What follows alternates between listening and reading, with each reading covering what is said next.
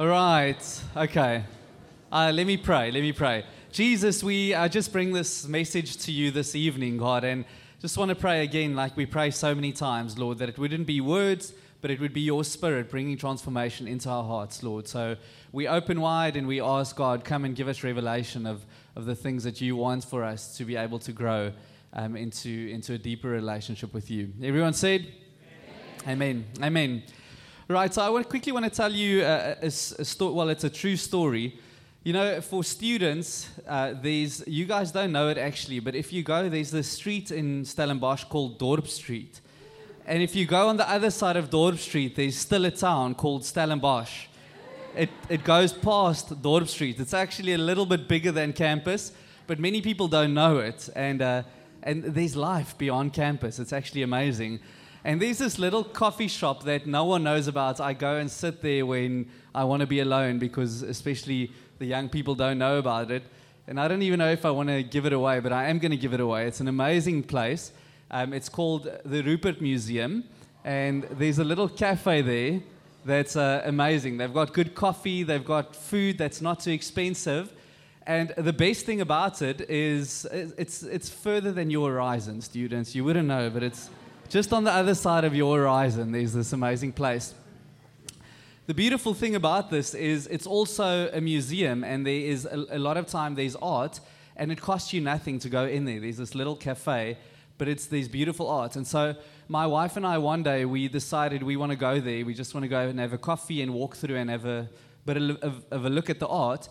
And as we walk in on the one wall, there is a massive, massive painting, and just before that, I read a book about a famous painter, and I thought, you know what, this looks like one of his paintings, but it would be too expensive to hang for free in a, an art gallery in Stellenbosch without anyone knowing it. And when I went closer, I saw that it was an original Rembrandt. Those of you who knows what Rembrandt is, yes. It was, it was really massive. It was um, probably about two or three times bigger than the, the screen up there. So it was this massive Rembrandt. Now, now, a lot of you have no clue who that is, but he was a famous painter years ago. And I tried to research it, but it seems like you, his paintings can't be bought really. It's, it's too scarce to be able to buy it. But if you wanted to buy one, the cheapest estimate that I could find was about 20, 20 million rand. That's the cheapest I could find, and that would not be for a big Rembrandt like that. I think that would go in the excess of hundreds of millions of rands, I, I personally would think. And so, in this little place in Stellenbosch, there was this secret that my wife and I knew about. And it was totally free, but not many people got to experience it because they didn't know. They didn't have the knowledge that there was this amazing gift that they could go and, and partake of. In fact, people actually go overseas to go and see some of his paintings. Many people go to St. Petersburg, where um, the lost son, I think that's the prodigal son, one of his famous paintings, they go there specifically to see it. But in Stellenbosch for free, you could have gone to see it. How amazing is that? It's, it's totally amazing, actually. The, art, the people who don't like art are like, boring, but it's actually quite cool. Now, the thing about God is, there's, there's a gift that God wants to give each one of us, and it's a, it's a totally free gift.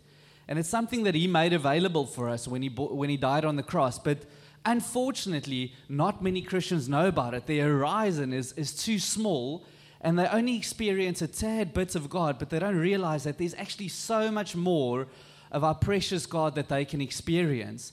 And tonight, what I want to look at is something of a revelation that you need to get dropped into your heart because as you see it, uh, the bigness and a bigger picture of God is going to open up and it's going to be like a gift that some have experienced, but I believe not many of you have experienced. And it's a depth in your relationship with God that I want to speak about tonight. So, what I'm going to do is I'm going to zoom in on two scriptures specifically. And as you see, the title is Up Close and Personal. I want to speak about this gift of God that actually wants you to come really close and He wants you to have an intimate relationship with Him. And I'm going to speak specifically about a concept in the Bible where the veil tore when Jesus died and what that actually means. So, um, coining it the, the torn veil. I'm going to zoom in on two scriptures if you want to write it down. We are going to get to them. But I want to speak about Matthew 27, verse 50 and 51. And we're going to go through it bit by bit. And then specifically, I'm going to focus on Hebrews 10, verse 19 to 20. You don't have to go there yet, Karaba, I'll tell you now. Um, and I'm going to go through these two scriptures bit by bit. And the, the common denominator in both of these scriptures is it speaks about something called a torn veil. And this sounds like a, a, a, metaf- a, metaphor specifically, but it's not a metaphor. It's actually something that physically happened. And I want to look at what it actually means because if we understand it, there's going to be a deepening to your relationship with God if you understand what it means when the veil tore with Jesus' death. So let me give you a little bit of context. You know that we've got an Old Testament and a New Testament, right? You guys, you following me there still, right? All the, the XI students, are you following me? I can't, I can't. When Godfrey said the one plus one thing, I wanted to make the BA joke again, but I didn't. I didn't. Um, it's, it's getting old. Carla told me she's listening to my sermons when she drives home after the first service. Normally, she can't listen because of the baby. She listens to the previous week's services.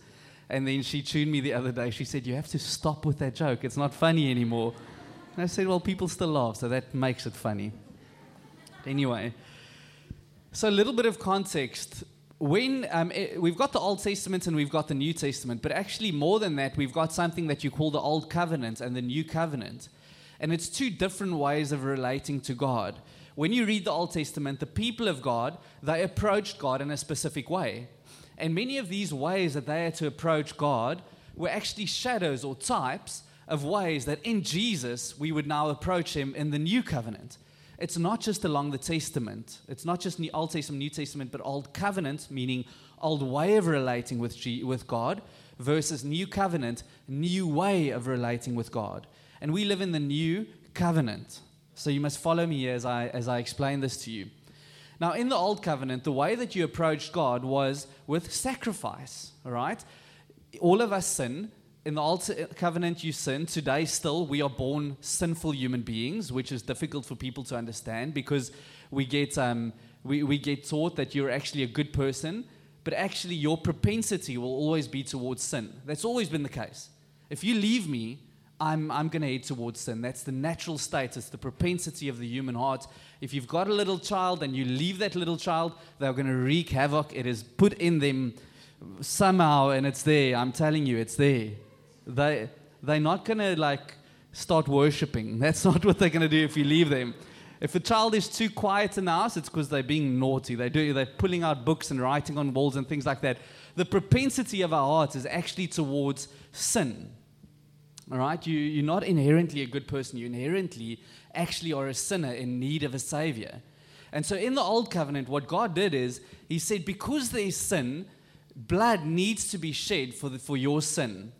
Because I'm a righteous God. Although I'm loving, I'm also righteous, and I cannot allow sin into my presence, so death needs to come. I, I need to kill that thing.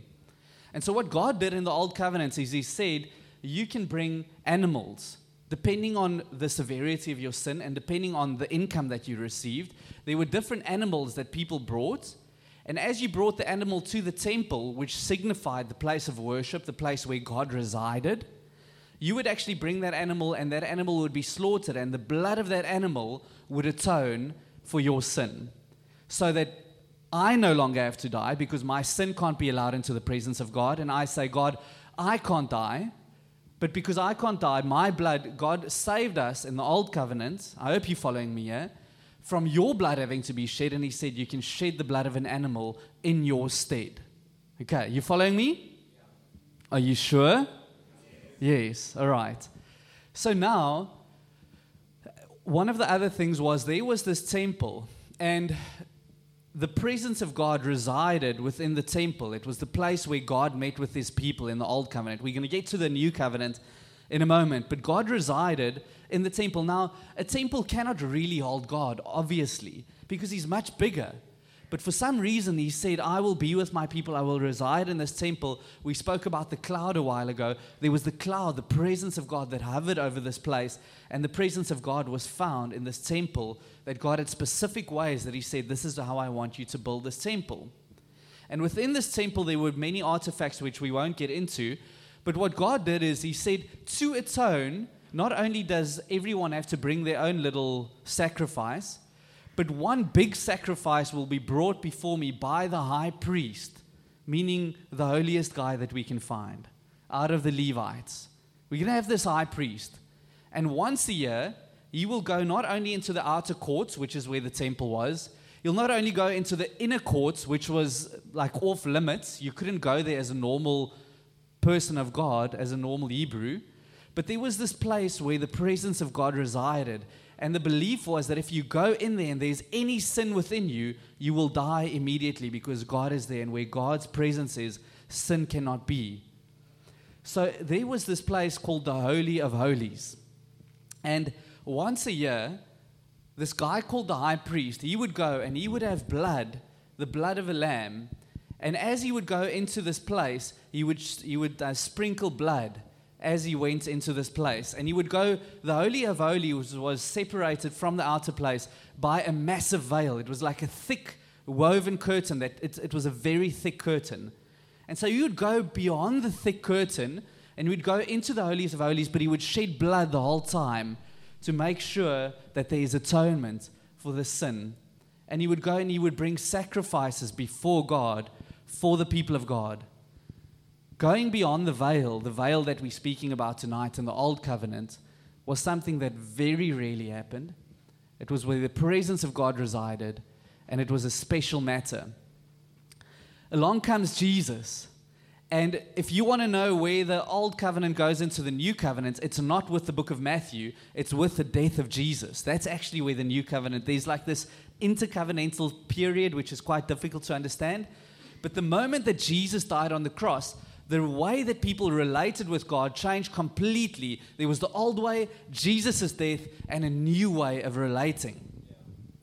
Now, here's the thing about Jesus' death Jesus is called in the Bible our great high priest.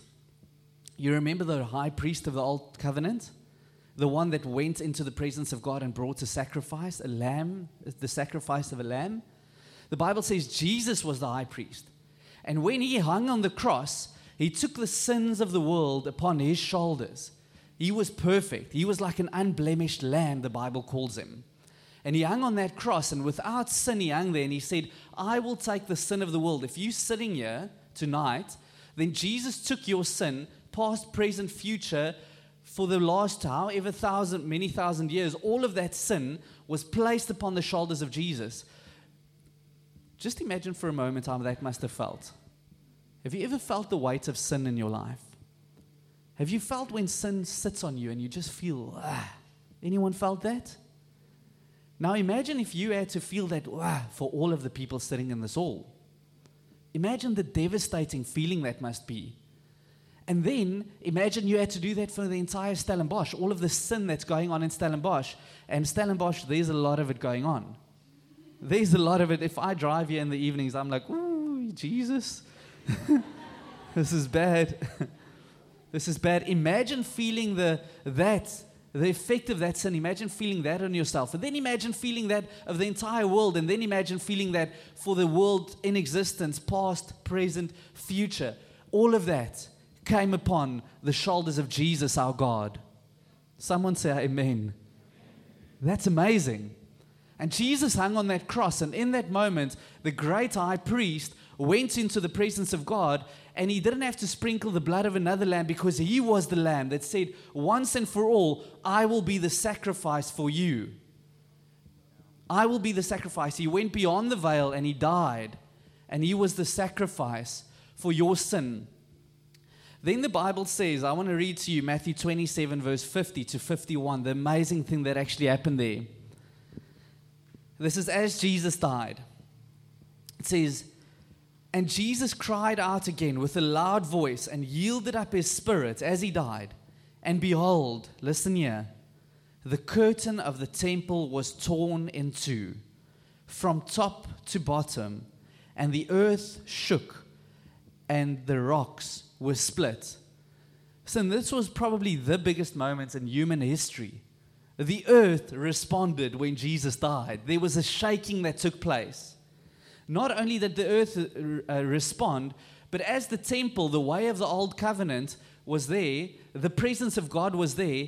when Jesus died, the moment he died, what he did was he tore the veil from top to bottom, meaning it was not done by human hands. It's impossible. The Bible makes it clear it wasn't from bottom to top. Humans didn't do it. God came and he said, from the moment of Jesus' death, I'm, separa- I'm, I'm breaking the separation of myself, my presence, and human beings. Jesus made it possible that all of us can be like that high priest and come into the presence of God. If you're sitting here, because of Jesus' sacrifice for you, because of the atonement of your sin by Jesus Christ dying on the cross, because of the, the veil that was torn from top to bottom, you are allowed into the presence of God. You are allowed into the presence of God, not by your good merit, not by anything that you can do, because if you could have done it, it would have said that veil was torn from bottom to top. It was by your works that you could come into the presence of God. No, it was torn from top to bottom, meaning God made a way for you to come into his presence. How many times do we feel like we have to work to come into the presence of God? How many times do we not feel good enough to come into the presence of God? The truth is, no matter how much work you do, it will never be enough. The truth is, no many how, uh, many how, oh man. no matter how many good works you do, they will never add up. No matter how hard you try, no matter how bad you try and feel, that's not going to be enough. The blood of Jesus created a way for you to be able to come into the presence of all, if, uh, into the presence of God. So if you are sitting here and you are a Christian, You've given your life to Jesus.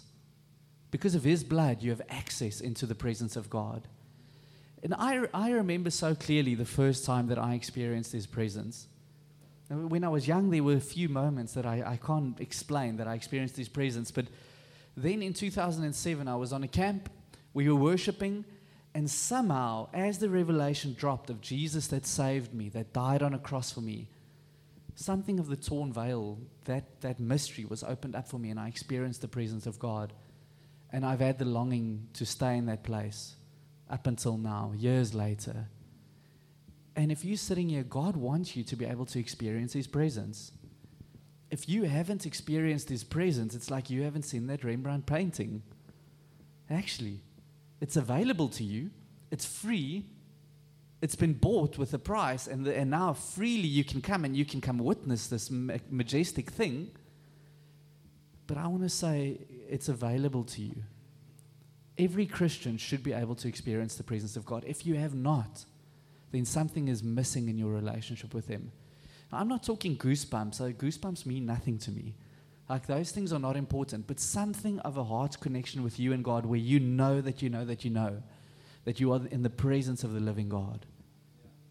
Listen, not all of your relationship can happen up here with God. Something of it needs to be experiential. And I'm not into only experiential Christianity. I think that's wrong. We need good theology. We need understanding. We need to experience God with our mind as well. But it cannot only be that, there needs to be an experience with the living God. Knowledge will not transform you.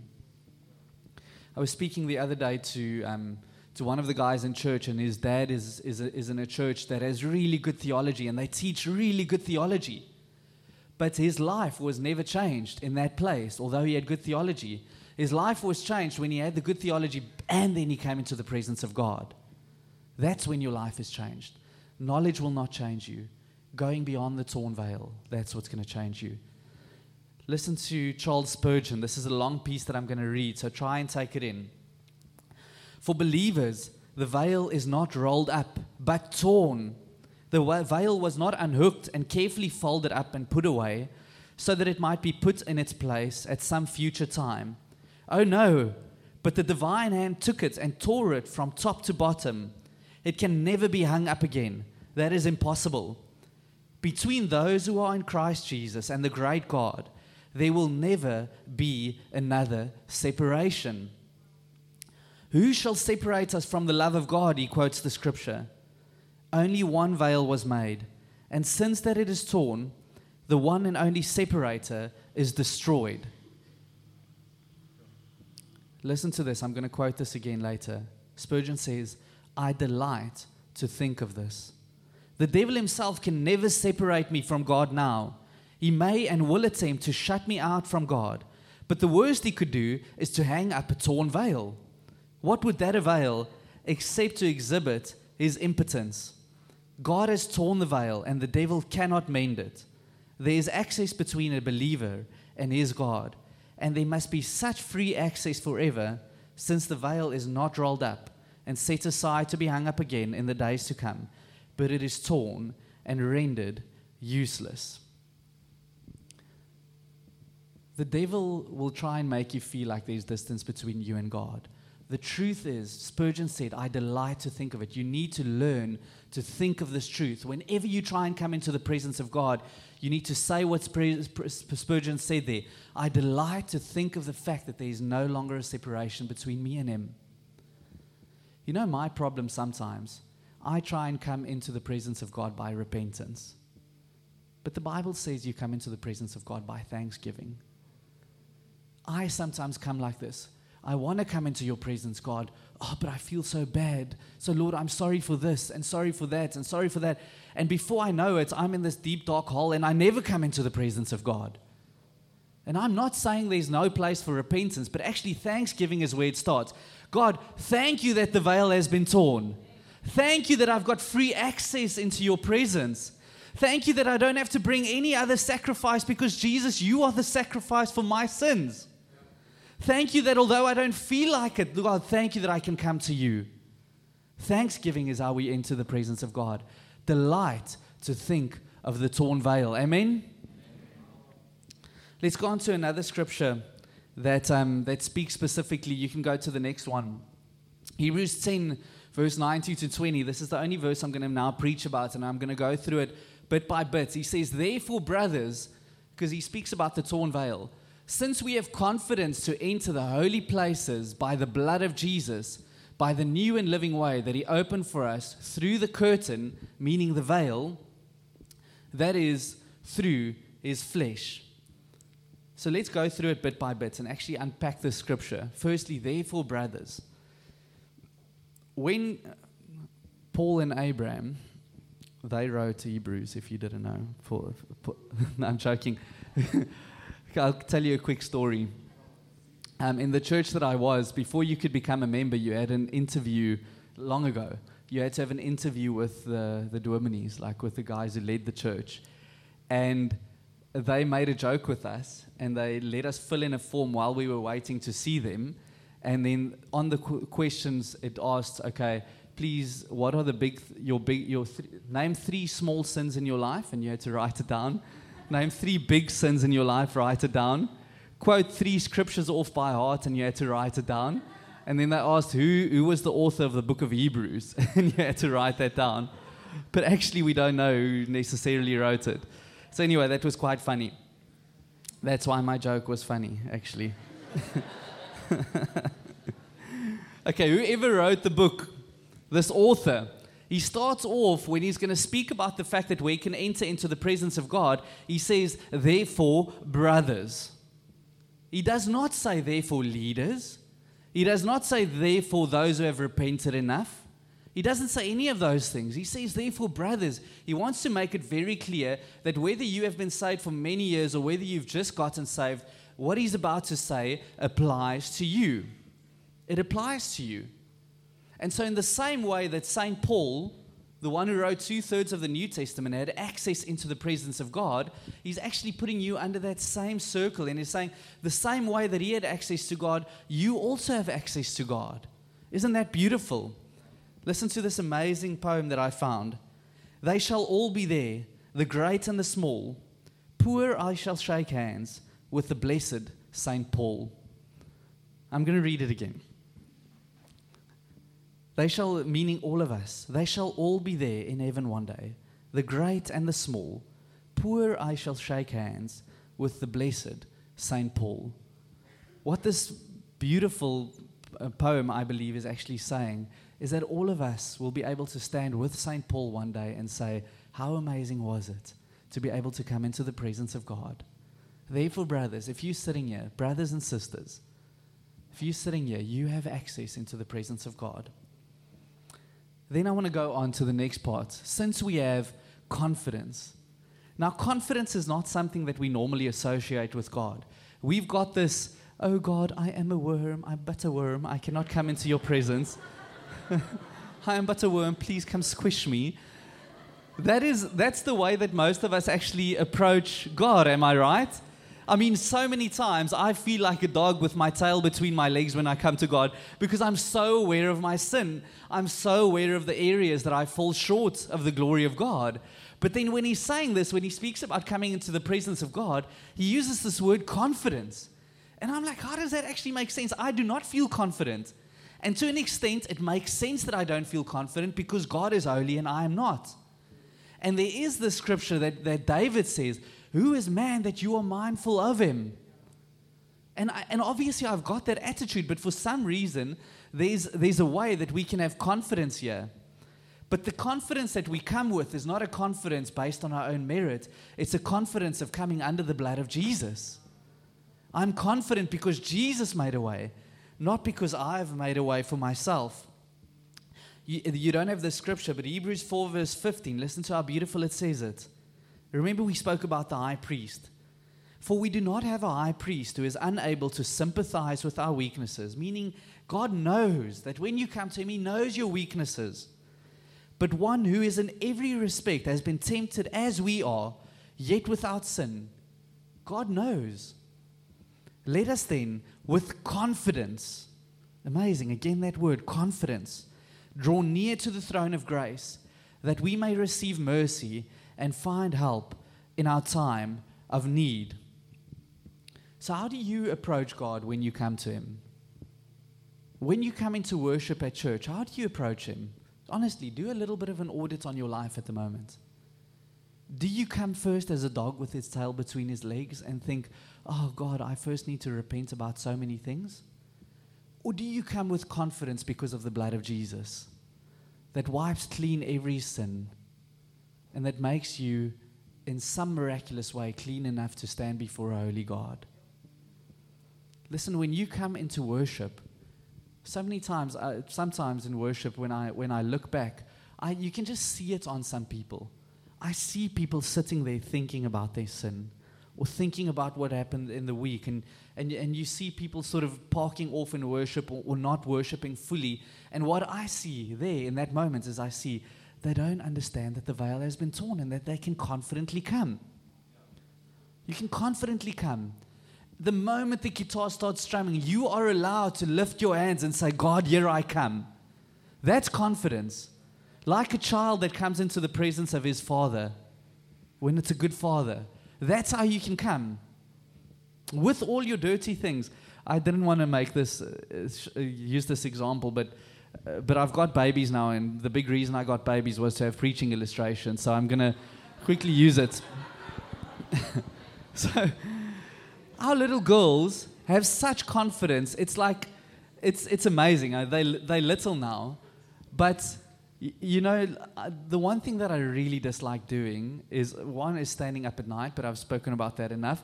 The second one is I don't really like changing their nappies. It's bad.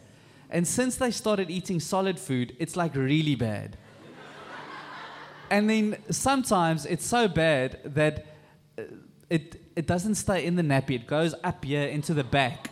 If it's a big one, it's, it's here into the back. And that's, that's like bad and then it's stinky. Like you, I can, the baby can be there, and I tell Carla, there's a nappy right there. they made a poop. You can smell it. And the, so they've got this. and for some reason, because I'm their dad, I don't think the thought ever crosses their mind that my dad is going to reject me because of my poop. they come. and then I have to keep the stench and I love them through it for some reason. I'm able to love them through it and clean the nappy, clean the poop. And I've always, I've always thought one day when they're old and they think they want to be rebellious teenagers, I'm gonna tell the, I'm gonna take videos now and see. Just show, just come on. I'm gonna show you how much I love you. Look at what I did. It, it looks like Basil Pesto. Geaton says. They've seen it. So here's the thing I've got a photo for you. You can put up the photo. No, I'm joking. I'm joking. I don't have, I don't have a photo. here's the thing when we come to God, listen, you probably have a dirty nappy when you come to God. But God, because He loves you, He accepts you. Does He like it? No, He doesn't like it. Does He want it clean? Yes, He wants it clean. But He wants you to come into His presence so that He can help clean it. You cannot do it on your own. And what we do is we want to clean our mess up on our own. And the, I don't want to think of that picture with the babies trying to clean it up on their own. It's, it's, it's impossible. They need me. And in the same way, you need God. You need to say, God, I've got my stuff. Yes, I've got my stuff. But God, I've got confidence to come to you, knowing that as I come to you, you will clean me. Come on, you need to let this sink into your heart. You cannot clean yourself.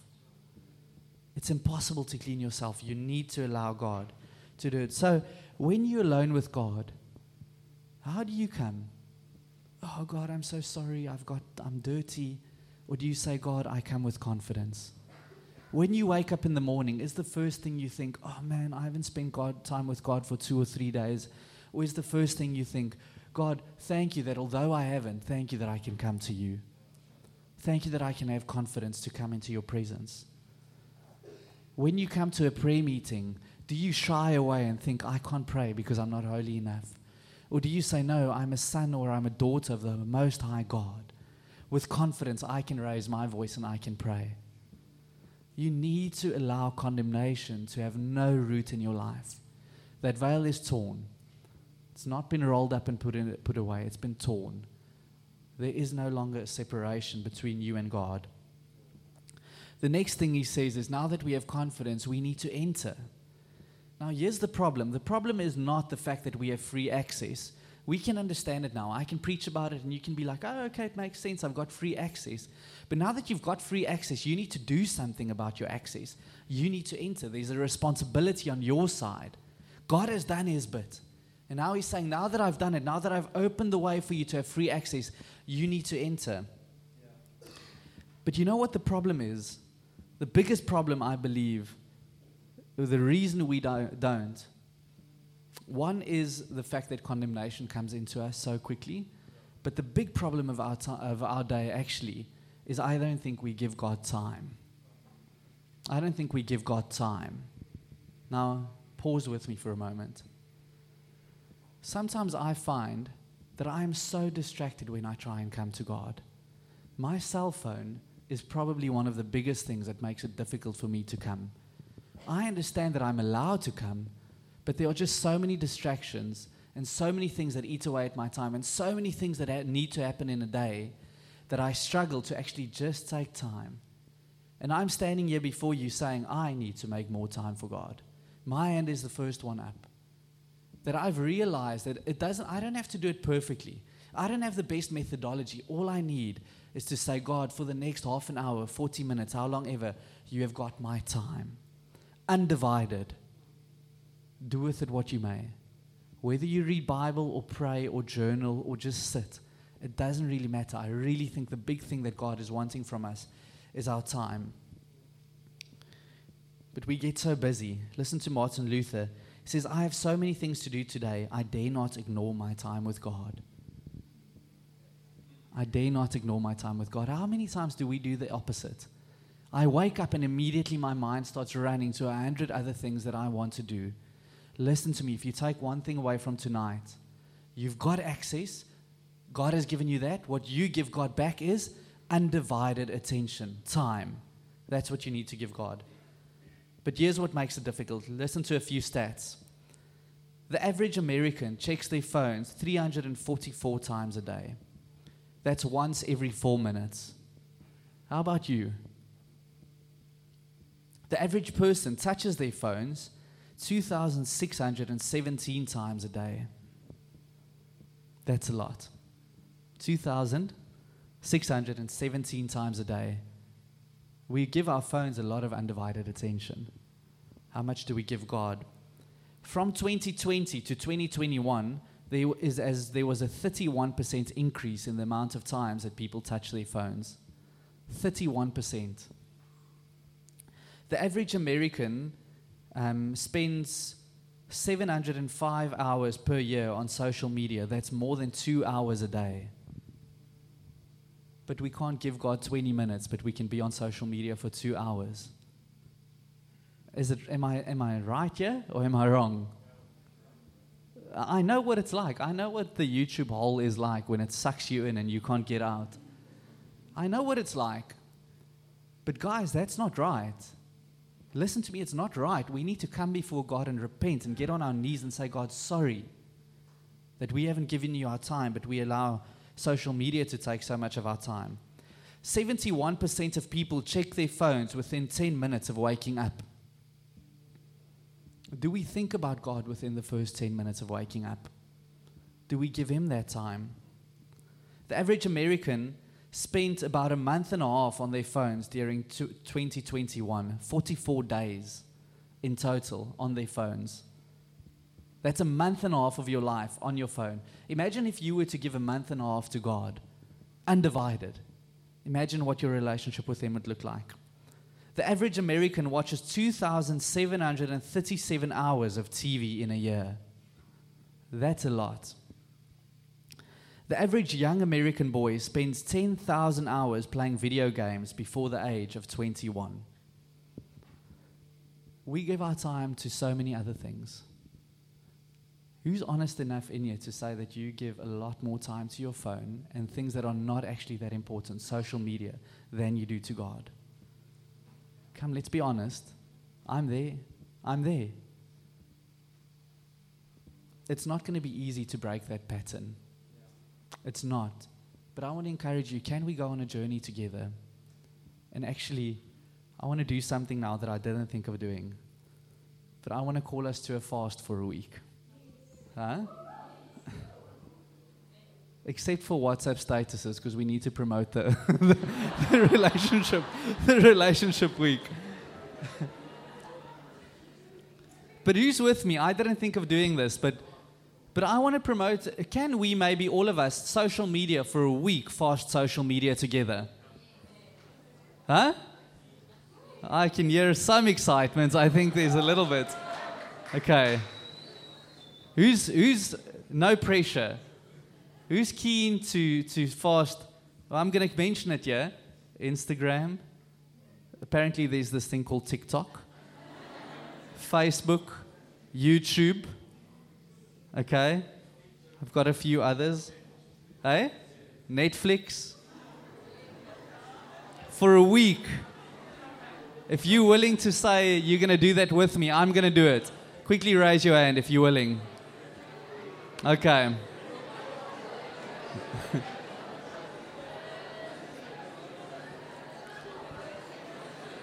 okay. It's obviously hard. This is een vir almal. Okay. Now remember. Remember this. God saw your hand in the air, right? he saw your hand in the air. So I want to challenge you. What's that?